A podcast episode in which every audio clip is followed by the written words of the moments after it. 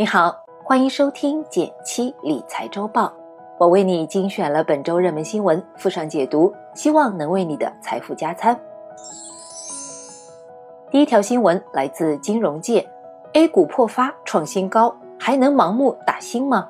截至一月二十八日，A 股市场共有五百五十四家公司股价跌破发行价，占沪深两市 A 股公司总数的百分之十三点三一。不少参与打新的朋友们最怕遇到的一件事儿就是破发，破发也就是跌破发行价，这意味着你打新亏钱了。目前 A 股市场还没有一只新股上市首日就出现破发，打新股的赚钱效应仍然是杠杠的。但新股正常交易之后，也会出现股价越来越低，直到低于发行价的现象。为什么破发会成为股票市场的一种常态呢？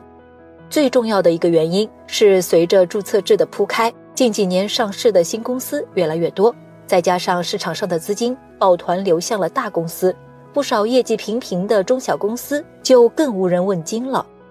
没有资金的青睐，也没有业绩的支撑，股价表现自然就不会太好。截止到二月二日，二零二零年上市的三百九十六家新公司中，就有四十三家公司出现了破发。由此可见，股票的破发现象是越来越常见了。有不少新手朋友提问：那还能闭眼打新股吗？就目前的市场环境和历史数据来看，当前还是比较安全的。只不过上市之后尽早卖出，落袋为安，也不失为一种好选择。第二条新闻来自八点见闻，知道这一点，看病少走弯路。一名患者家属无意中发现。他们花五十余万元自费购买的药物都在医保目录内，且购药的药房就在医院的一楼。自掏腰包的巨额药品居然是医保范围的，患者把医院告上法庭，这事儿还真是头一回听说。虽然法院还没有给出最后的判决，但是这件事也凸显出查询医保目录的重要性。从新闻的事例来看，最后的补救很可能会屡遭不顺。你可能会好奇，要怎么查询医保目录呢？还记得上周早报聊过的微信搜一搜吗？用省份加医保办电话为关键字进行搜索，就可以看到相关结果喽。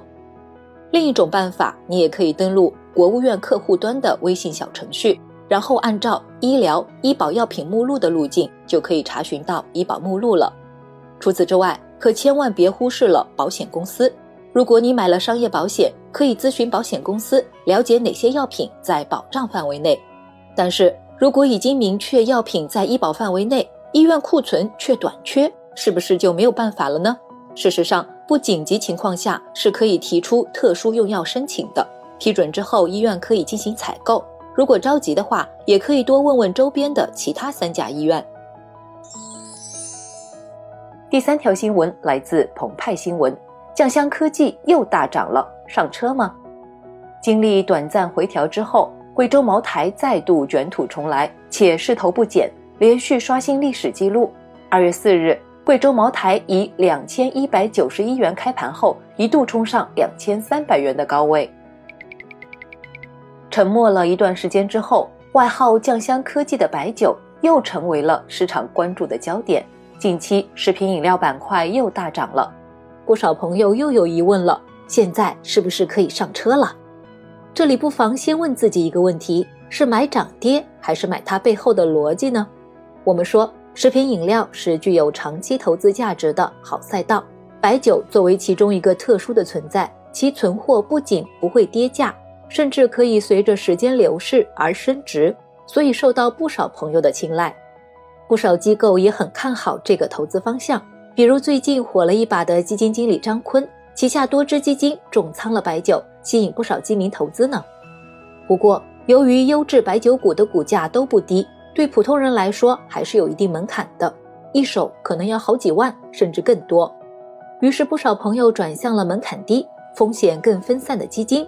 买白酒相关的基金本身没问题，问题在于在享受它带来收益的同时，是不是也能承受短期波动的日子？这里给你分享两个小技巧，一方面可以配置大消费行业的基金，比如易方达、肖南管理的基金，不仅配置白酒，还会搭配家电、旅游等其他消费领域，做到行业分散。另一方面，建议你控制好相关基金占整体资产的比例，比如不超过百分之三十。经过这样两层的风险分散，相信你对于更加拿得住它这件事儿会更有信心。接下来，让我们看一下本周的其他重点新闻。来自《证券时报》的消息，教育部2021年工作目标中明确，要把深化校外培训机构治理作为今年的重点工作之一。治理整顿校外培训机构，目标是减轻学生和家庭负担，把学生从校外学科类补习中解放出来，把家长从送学陪学中解放出来。来自财联社的消息。继北京、上海两地监管重磅发生严查消费贷、经营贷资金违规入楼市后，近日这两地已有部分银行提高了经营性贷款的门槛，部分股份制银行还上调了经营性贷款的利率，同时大部分银行都进一步加强了贷款审核力度。好了，本周的财经新闻就是这些，感谢收听。收听最新最热的财经要闻，欢迎订阅简七投资周报。每周六我们不见不散，拜拜。